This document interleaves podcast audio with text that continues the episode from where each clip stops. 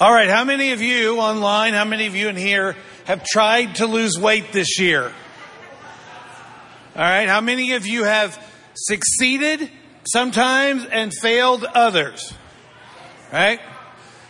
Listen, one of the most complicated things that one of the most complicated things with weight loss is you get started, right? You get excited, you start losing weight, and then you lose your way, and you don't know how to get back there, right?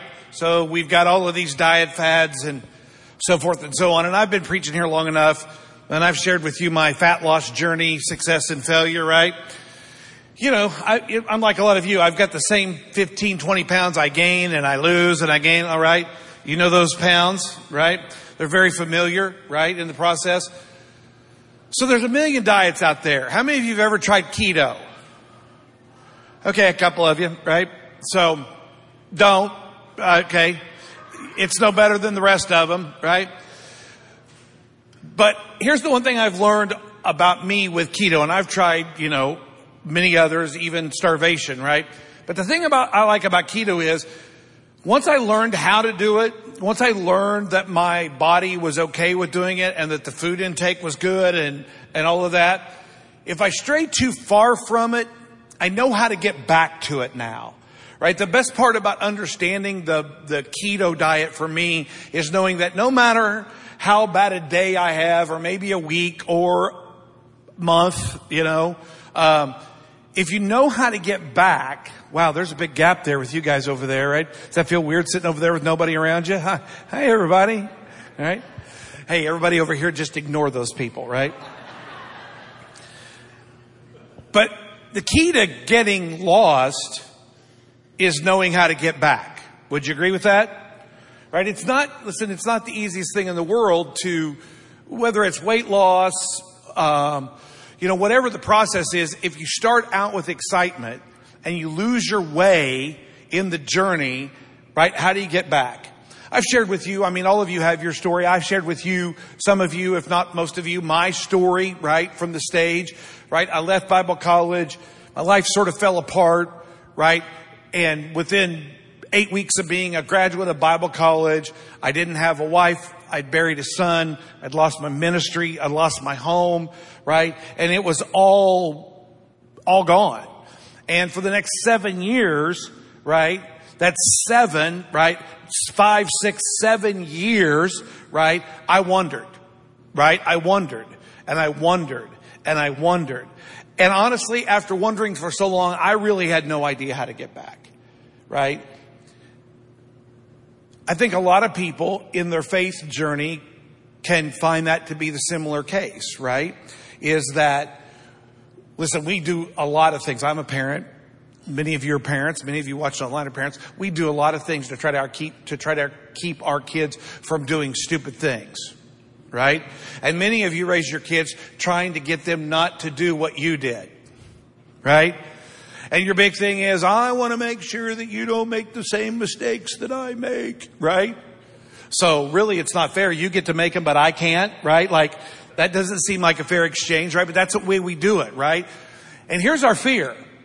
Our fear isn't in our kids making mistakes. Our fear is that in making mistakes, they'll wander so far away they won't come back.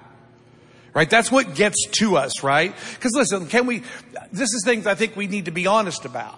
Listen, being on a journey with God in faith, there are going to be days where you wonder lost in the process. Yes or no? Right? Listen, you've all had days you're like, I have no idea what I'm doing. Right? I don't even know if I want to do this anymore. Or you get distracted. You get a new relationship, right? And you found the right person and all of a sudden you ain't gone to church for six months. Because every weekend you're hanging out with this kid, you know, this boy or this girl you met on Tinder, and that's everything, right? And then you don't know how to get back, or you find your job, your dream job, and it consumes you, right? Or you get a family started, and all of a sudden it's like I can't go to church because we got Billy Bob and dance, we got, you know, Santina in soccer, right? We've got all of these things going on and we can't, and all of a sudden it's six months, eight months, and we don't even know how to get back. And I think all of us at some level fear, fear the wandering part of the journey. Listen, You and I are going to have to come to terms with it for ourselves and for those that we raise and impact. People wonder at times, and I don't mean wonder as in W-O-N-D-R. I'm talking about wonder as in W-A-N-D-E-R. People wonder, right? That's not the issue. The issue is, can they get back home? That's the issue. Listen, I wondered for seven years. And everybody that knew me thought my wondering was an indication that I was lost forever. And that's what they said to me. The problem was they were wrong. Wondering does not immediately create this response that, oh my gosh, they're lost forever. No. I was wondering. I was angry. I was hurt. I was lost. But here's the thing that brought me back.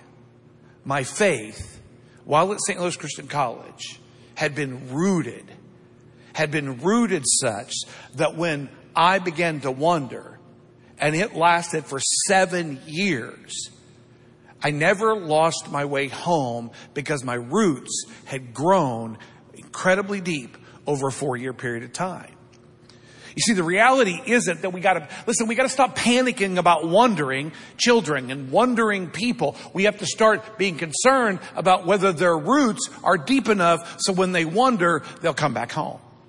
You see, that's the goal of what our faith should be about. We spend so much time trying to insulate right? And trying to incubate all of this faith stuff in our kids and in our friends and in our spouses, right? Where we become, we become these moralists that is all about don't do this, don't do that, don't do this. And guess what?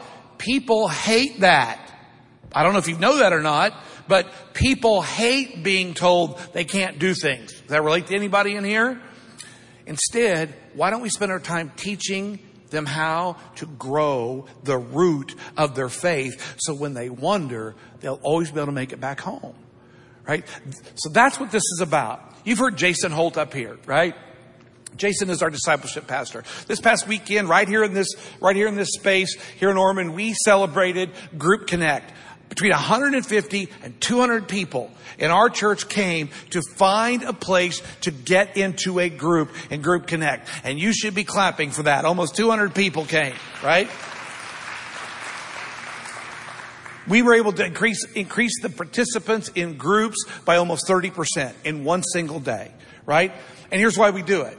Because we want people to be rooted and grounded in their faith. And we believe Listen, this is wonderful, right? And I preach a little bit longer, right, on Wednesday nights than we, I, well, that's not true. I preach the same length on the weekend, whether I'm, right? I tend to preach a little bit longer, but normally, right, it's hard to be rooted when you get 20 minutes, 22 minutes. There's a lot of things going on. And we're generally trying to remind you to be on mission. So where do you find the time to get rooted in your faith?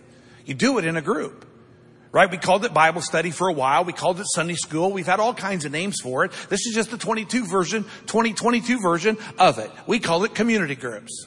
And when we die and somebody else takes over, they'll call it something else, right? But it's all the same thing. You get people in a group together and they learn, right, how to love each other and they learn how to get rooted in their faith. I can guarantee you, if you're not doing that in some level, you're never going to find that root. And then wondering, listen, wondering becomes a problem.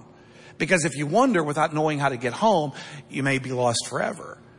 So this series that we're embarking on, and we're launching in, uh, in September 14th on a Wednesday night, Pastor Jason's going to host the service, and we're going to launch Rooted a 10 week study in community groups across this church for you to learn how to get into the seven rhythms of life, spiritual life, that can help you get rooted and grounded in your faith.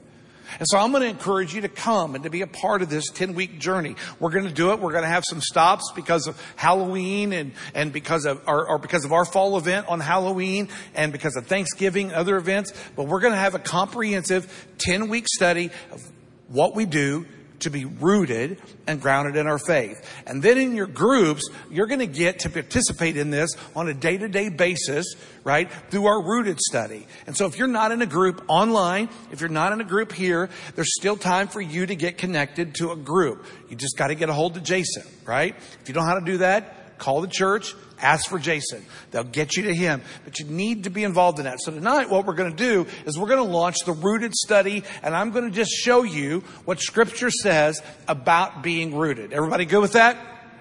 All right. So if you've got your Bibles or your iPhones, find your Bibles. If you have an iPhone and you don't have a Bible on it, what is wrong with you? Okay.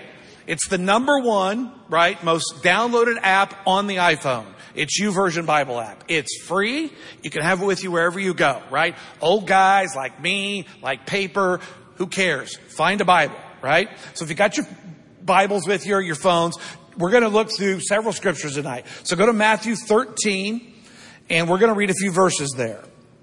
So several years ago, the Lord gave me this scripture to build ministry. So for years in the church, this is how we built ministry. There's adult ministry, there's student ministry, and there's children's ministry. And then we got brave and we went singles ministry, right? And then we got brave and added women's ministry and we broke it down with men ministry, right? So we broke ministry down by gender, right? And by age. All that did, right? And it was good, right? But it didn't pertain to the rhythm of a person's spiritual life and the way God works with them. So what I wanted, I wanted ministry developed the way God works in our lives. Yes, we have children's ministry. Yes, we have student ministry because people like to worship, like to communicate with people their own age and their own bracket. But within those ministries, this is the rhythm of how God works in our life. And it's the parable of the sower right? In Matthew 13, in Mark chapter 4, and in Luke chapter 8, you read of the parable of the sower. And the sower, right? The parable of sower is about taking God's word and sowing it in the heart of man. And he gives four conditions of the human heart that repeat themselves in the process of your life spiritually and my life spiritually. I want, I wanted to develop a ministry that related to the way God worked in our lives. And so it's through this teaching that we came up with rooted, right? So let me read a passage of scripture. So Matthew 13, look at verses 5 and 6. It says this. So he's talking about a sower who goes out to sow. He takes some seed and he throws it on the ground, right? Everybody got the picture? Because the way they did it was they had their pockets or they had a bag on them and they were full of seed and they walked down the rows and they would throw seeds to plant seeds. Not like today where you get in a tractor, you use your planter and you do it this way. They walked and they sowed. All right? He says this.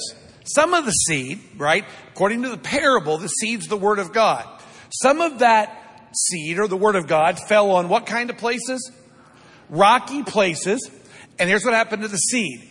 It didn't have much soil, but it still sprang up quickly because the soil was shallow. So soil, as long as it's fertile, doesn't have to be deep to receive the word of God.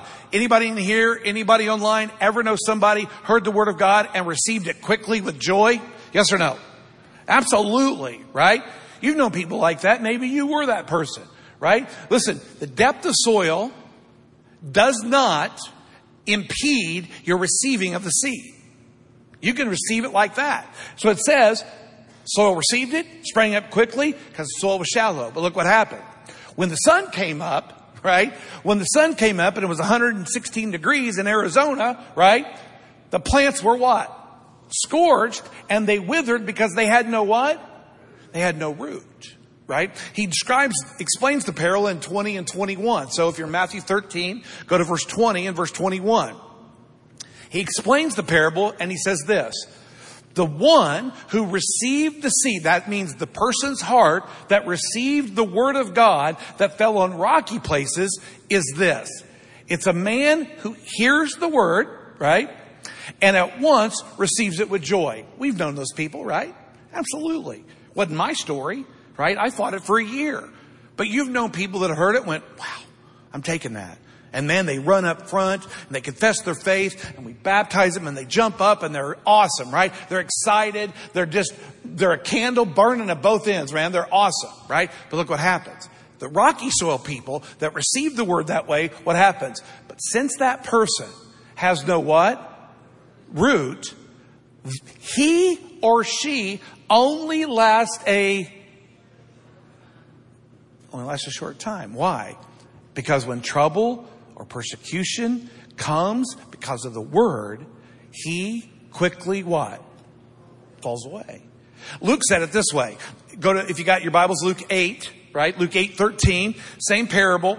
He just describes what life, what life does, right? And why having no root gets in the way. He says those on the rock are the ones who receive the word with joy when they hear it, but they have no root.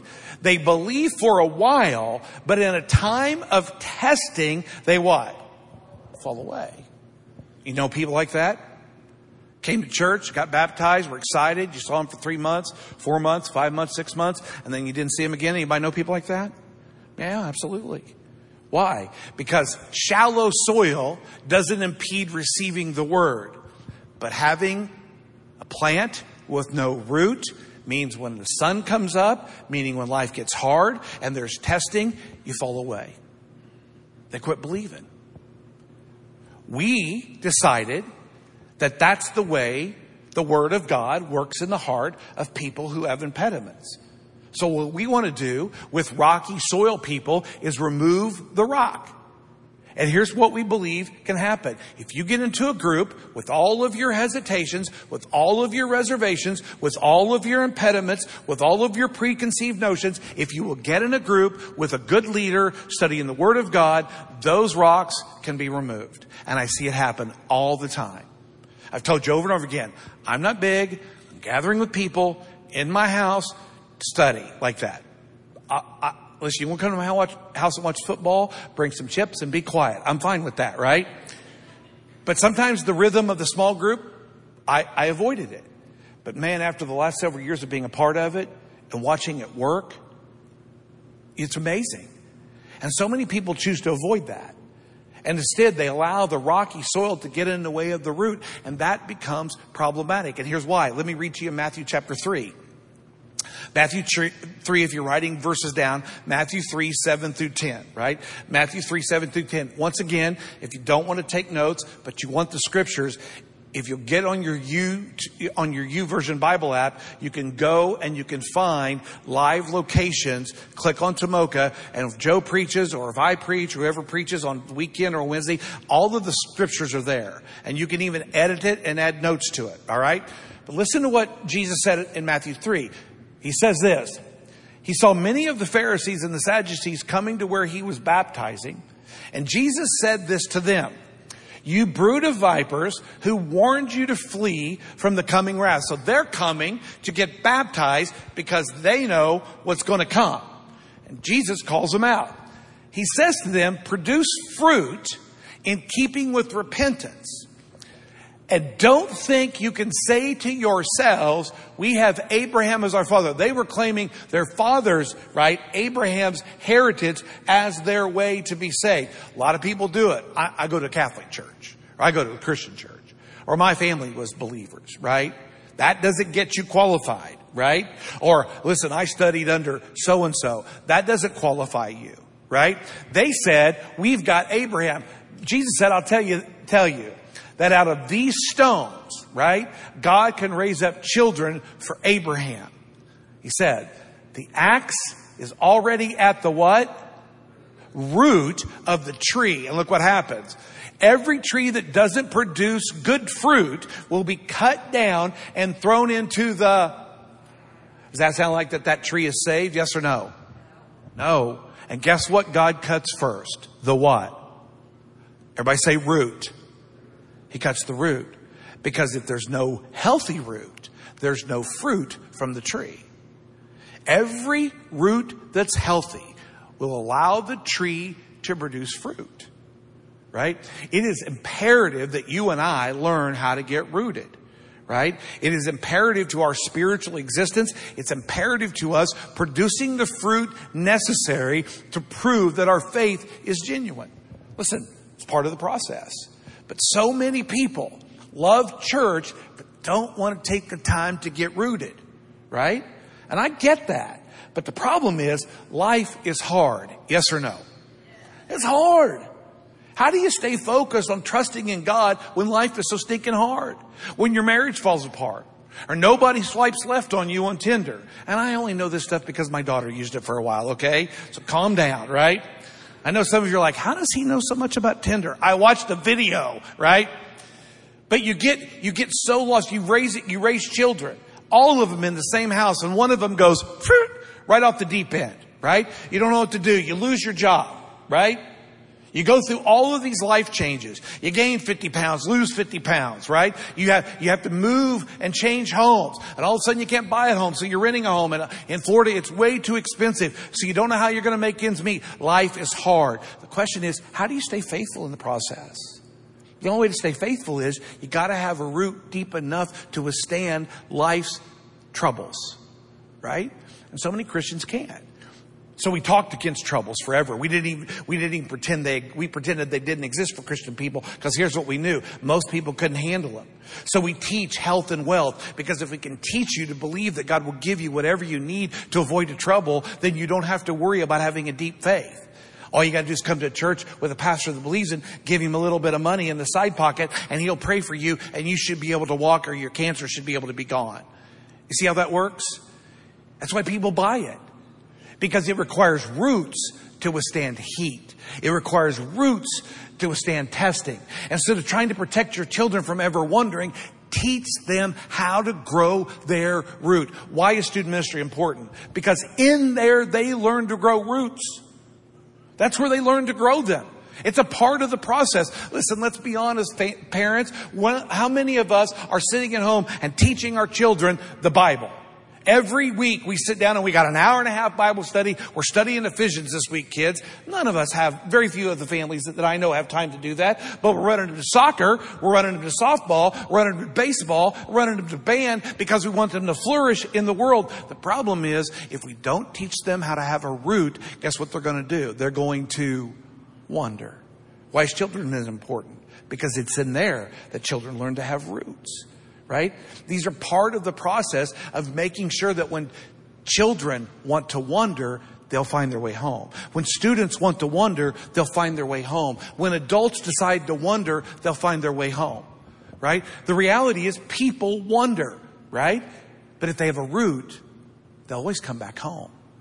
And so we've got to learn how to be rooted in our faith right? And part of what we want to do here at Tomoka Christian Church, even if it's online, we want to help you learn how to develop a rhythm to develop the root, to be rooted and grounded in your faith. Because it's going to make all the difference in the world. Because you're never going to prevent troubles, persecutions, and testing in the world, are you?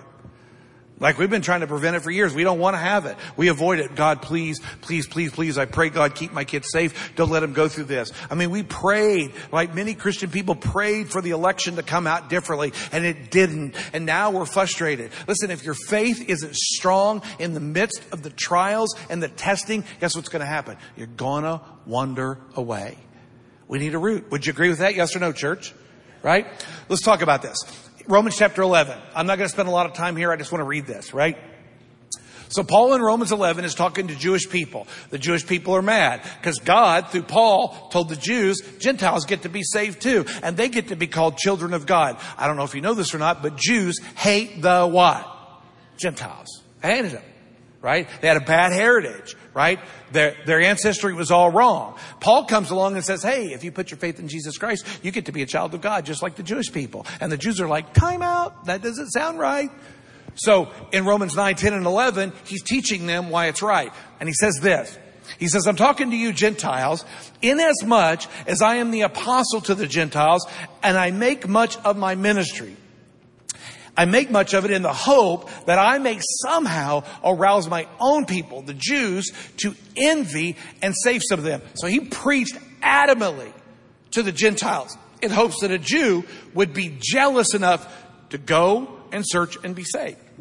He says this, for if the rejection of the Jews is the reconciliation of the world, the Gentile world, what will the Jews' acceptance be but life from the dead? Right? If it works for the Gentiles, it'll work for the who?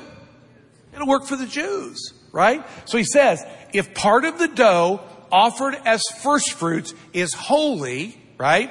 Then the whole batch is holy. If the root is what? Holy, so are the branches. He goes on to say this If some of the branches have been broken off, and you, a wild olive shoot, have been grafted in among the others and now share in the nourishing sap from the olive root, look what he says. Don't boast over those branches. If you do, he says, consider this. Everybody online and everybody in here, read this line with me, right? Because listen, I've said this before, I'll say it again many times. This statement, these, this is an oxymoronic statement. A Christian who's not humble right? Every Christian should be humble. Why? Because the only reason Gentile, you and I got saved is because the Jews didn't believe. Are you clear on that? The gospel was for the Jews. They were God's people and they rejected God and God went, fine, I'll go to the highways and the byways and I'll invite everybody in. And you and I got saved because of that. And instead of being arrogant and instead of being haughty and instead of being proud, we should be what? Humble humble, man. Like, thank you, God, right? Like I remember going to baseball games when I was younger and I would always, you know, I was poor, so I had to buy a ticket up in the nosebleed section.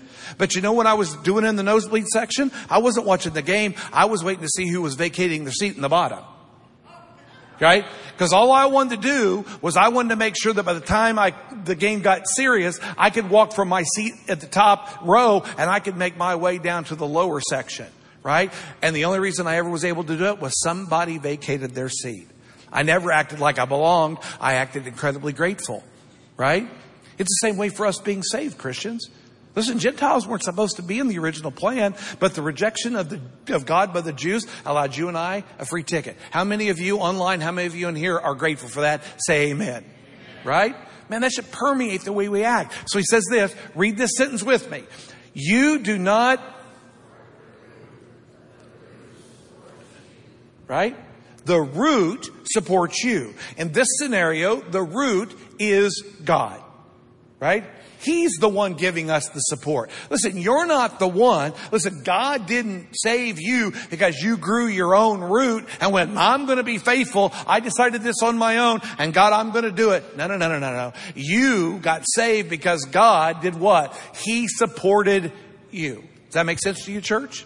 Our support, our need for livelihood spiritually comes from the one who supports us. That's God Himself, right? He's the one that gives us the support to make that possible. Listen to this.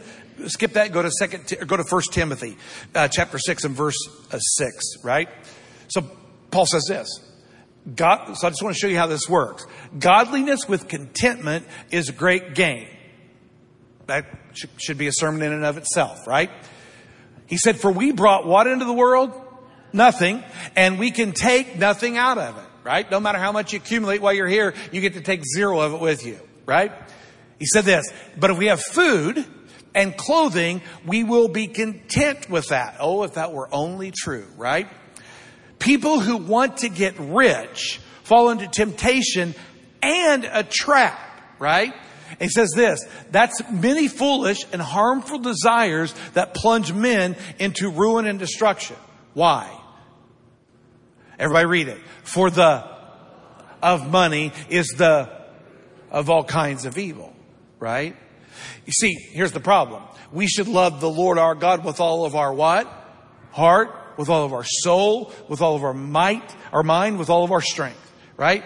The problem is other people love other things. They love what? Money, right? They love money. And all of a sudden, they've got how many roots? Two. You have two. And here's what Jesus said about having two loves in your life. Matthew 6, Jesus said this, don't store up for yourselves treasures on earth where moth and rust destroy, where thieves break in and steal, right? But store up for yourselves treasures in heaven why? Because no moth and no rust destroys and thieves can't break in and steal. He says this, for where your treasure is, guess what's going to be there too? Your heart, right? And he says this in verse 24. The next verse, no one. Everybody say it. Nobody in here, nobody online, nobody on this stage can do this. Nobody can serve how many masters? Two. You can't have two, you can't have two root sources of life. You can only have one. You can't serve two masters. He says, because if you serve two, here's what's going to happen. You're going to hate one and love one. Or eventually, you'll be devoted to one and despise the other. You can't, and he, and he defines the second master. You can't serve both God and what? Money. You can't have two loves, right? Your love has to be for one or the other, which is why Jesus or James said this in James chapter 4. You adulterous people, don't you know that friendship with the world is what? Toward God. Anyone, right? Anyone who chooses to be a friend of the world becomes a what? Enemy of God. Why? Because that person ends up falling in love with money and they eventually have two root sources. You can't have two. Listen, being rooted in our faith is necessary because people wonder. Most of you in here and most of you online have had a period of wondering. Some of you wonderful, faithful souls came to faith in Christ and you have never wondered. But that percentage is small. The majority of you have had seasons where you've wondered. And most of you, if you've raised children in the church, have watched your children wonder, right? And our fear again is that they won't come back. But if they are rooted, they will. As long as there's a root, they can find themselves back home, which is why we've got to do it. And here's, here's the other reason we have to do it. Listen, we've got an enemy that wants us to fall in love with another life source. The world offers one thing, money. And through money, I can have the lust of the flesh, I can have the lust of the eye, and I can have the pride of life. I can make a lot of me. But you can't love both God and what? Money. You can't do it. There's only one, there's only room for one of those, right? So, two, two things that get in the way of our growing our root. Here's the first one. Hebrews 12. All right, we got six minutes. Everybody ready? Make every effort not little effort, make every effort to live in peace with how many men? All men. To be holy, without holiness, no one will see the Lord. Verse 15. See to it, listen to this, see to it that no one misses the grace of God and that no bitter root grows up to cause trouble and defile many. He says, see that no one is sexually immoral or is godless like Esau. And this was a result of Esau having a bitter root. If you go back and read the story of Jacob, you'll find a man with a bitter root. And he says, don't be like him. Why? Because Esau, for a single meal, a bowl of soup, sold his inheritance right as the oldest son. Afterward, as you know, when he wanted to inherit this blessing, he was rejected. He goes on to say, he could bring about no change of mind, though he sought the blessing with tears. Listen, here's what you need to know. Bitterness is a root that will destroy the healthy root. Right? Bitterness gets in the way. And let me tell you, it's not just that. It's a lot worse than that. Listen to what James says in chapter 3. He says, with the tongue we praise our Lord and Father, and with that same tongue we curse men who've been made in the likeness of God. James says, out of the same mouth comes praise and cursing. My brothers and sisters, this should not be. How many of you sang tonight when you worship God? If that same mouth curses men made in the image of God, he says that shouldn't be. It shouldn't be. Here's why he says it. He says, can both fresh water and salt water flow from the same spring? Answer? No, because which one wins, fresh or salt? Come on, you know it's salt, right? Take a bottle of pure fresh water and pour it in the ocean. That fresh water becomes what? Salt. Take a bottle of salt water, pour it in fresh water, and the water becomes what? Salt. See, here's the problem with bitterness. It always wins. It always wins. And yet, I can't tell you how many Christian people come to this, this church every Saturday and Sunday and on Wednesday and watch online every week and their bitter root has grown because they haven't let go of something. They haven't granted forgiveness. And they're just like Esau right? They're begging God to give them something they've lost, even seeking it in tears. But here's the problem bitter root always wins. Just like salt water, right? This is what he says. Bring that verse back up. He says, My brothers, can a fig tree bear olives Or can a grapevine bear figs? Yes or no? Can that happen? No, right? Neither can a salt spring produce what? Listen, if bitterness has grown into a root, it doesn't matter how much you want it to be gone. If it's there, it's one. That's why he says, don't let a bitter root grow. Instead, make every effort to be at peace with all men. Right? Do everything you can, because listen, once a bitter root grows, it wins. It always wins, right? He goes on to say this, who's wise and understanding among you, right? So now, now he's sort of taunting them in their understanding. Who's wise and understanding among you? Let that person show it by his good life, by deeds done in humility that come from what? Wisdom. Everybody got that? He says this, but if you harbor what? Bitter envy, right? Salted, right? Salted, corrupted envy and selfish ambition. This Greek word selfish ambition is the picture of a politician who will do anything to get elected. Know anybody like that? Right? He says, if you've become that person, listen to this. We so, listen, we so minimize. This was the kind of stuff I heard when I was in church as a 17 year old. Oh, I went to Bible college. The Bible said, do not worry. Anybody read that verse? And then we said this about sweet little Matilda in the church. Oh, she's just a worrier. Why? The Bible said don't worry and we made it okay for Matilda to be a worrier. Right? Does that make sense to you? No. Listen to how serious bitterness is. He says, if you harbor bitterness, right? And, and, and selfish ambition in your heart, don't boast about it and don't deny this truth. Here's the truth. Such wisdom, the wisdom that says that bitterness is justified, right? The bitterness is justified. He said, don't deny the truth that if you say that wisdom, right, is wisdom, that doesn't come from heaven. That means it doesn't come from whom? It doesn't come from God. Guess where it comes from? It says, but that kind of wisdom is earthly, unspiritual, and of the it's amazing to me how little we make of bitterness. We act as if it's, oh, just human. Listen, they're just angry. No, a bitter root is a salty root, and a salty root always ruins fresh water. Listen, you and I've got to be rooted and grounded in our faith.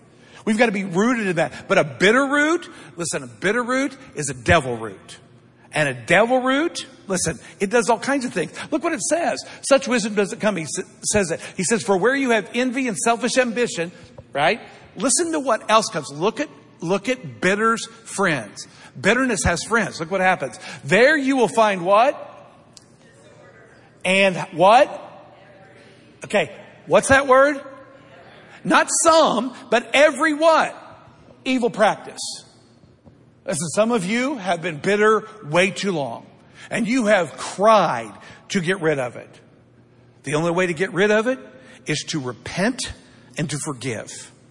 Because whatever you're holding on to isn't worth ruining the fresh water. Listen, and don't tell me, listen, don't tell me as a 58 year old man who is full of compassion, don't tell me I don't understand.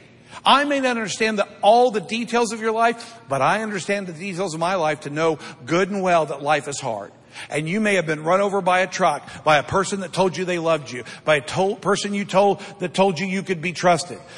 And you got run over and you're angry and you're hurt. And guess what? You can be angry and hurt.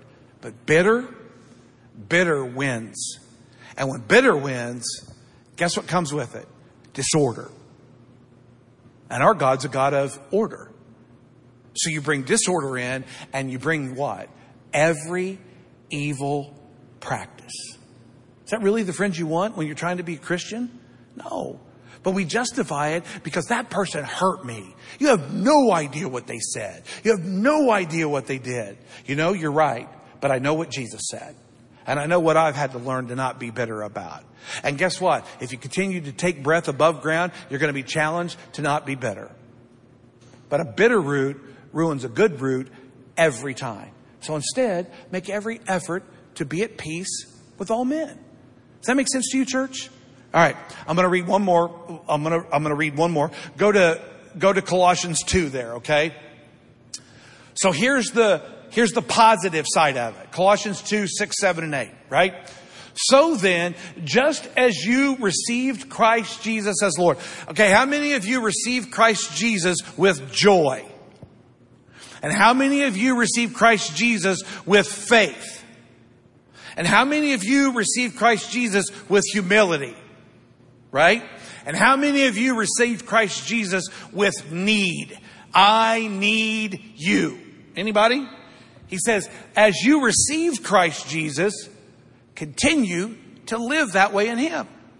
Don't lose your faith, right? Don't lose your joy. Don't lose your need. Don't use, lose your humility. Walk in Jesus the same way you, re- you received Him. Does anybody in here struggle with that?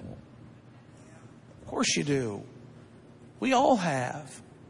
So I get aggravated at Paul when he writes those verses. Right? Walk in Jesus the way you received Jesus. I've been doing it for 40 years, Paul. It's hard. Right? It's difficult. Look what he says. But be rooted and built up in Jesus. Guess what'll happen when you're rooted and built up? You'll be strengthened in your what? Faith, as you were taught. And then he says this, and you'll be overflowing with what? Thankfulness, gratitude, humility. Rooted is a necessary part of your faith journey. Okay, what's it say, Meg? Let's kick this pig. All right, you got it. Everybody say thank you to Meg Hale. Right? So here's the positive of what we're going to talk about for the next several weeks, right? To be rooted and grounded in your faith so that you can walk in Jesus the same way you received him. Because listen, the journey's long and it's hard, right? And this world's hard. So how do we do it? We got to have a root that's bearing down deep. And you do that right? You do that through several things. And that's what we're going to talk about over the next several weeks. Verse 8 of Colossians 2 says this See to it that no one takes you captive through hollow and deceptive philosophy, right? Which depends on human tradition and the basic principles of this world rather than on Christ. Listen, we're in a war. There's a war out there for you for your soul, for your mind. There's a war out there for your children's heart and their soul and their mind. There's a war out there for your friends' hearts and their souls and their minds. And the reality is this, if you don't have a root system that's working in your life, you're going to be taken captive just like that. You're going to watch the next YouTube video and go, oh, that's it. That's what I've been looking for. And it's not going to be about Jesus. It's going to be about Jesus and something else. And that's what happens to so many people because they don't have a root. People come and people go, and we said it this way in the church. We just need to learn how to close the back door of the church. You know how to close the back door in a church? Get your people to develop a root system. Because every person that walks out the back door, if they have a root system, will walk right back in through the front door. It may take a year, and in my case, it took seven, but they'll come back. Let me close it by this. I want to ask you guys to stand.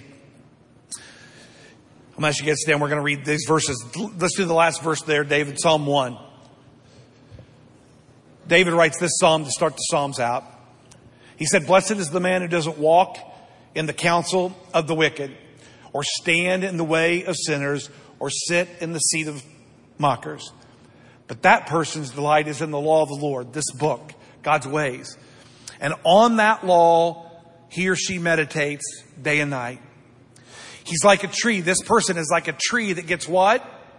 Planted, gets planted, right? And rooted by streams of water, which yields its fruit in season and whose leaf doesn't wither.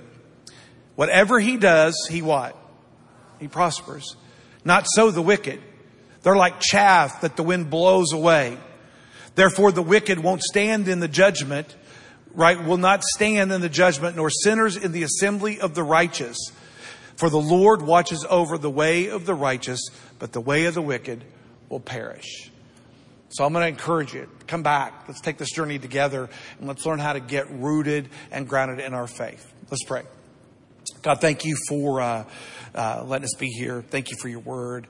Uh, thank you for St. Louis Christian College that, that took the time to to grow my faith in such a way that, in spite of seven years of wandering in a, in a an incredibly difficult journey, God, I was able through your through your spirit, through your word, through your love and faithfulness to find my way home. I know, I know lots of people out there, maybe even some that are here tonight and online have, have just finally made that journey back. And for others, Father, they're, they're in the middle of it. And for others, they're afraid that somebody they love's going on it. I just pray, Father, that we'll take serious the need to be rooted and grounded in our faith. So, Father, I pray for this church. I pray for these parents. I pray for these people that are in relationships, Lord, that will make, will make a lot of the good that you give us, but we'll make the most out of you. I pray in Jesus' name. Amen. God bless you, church.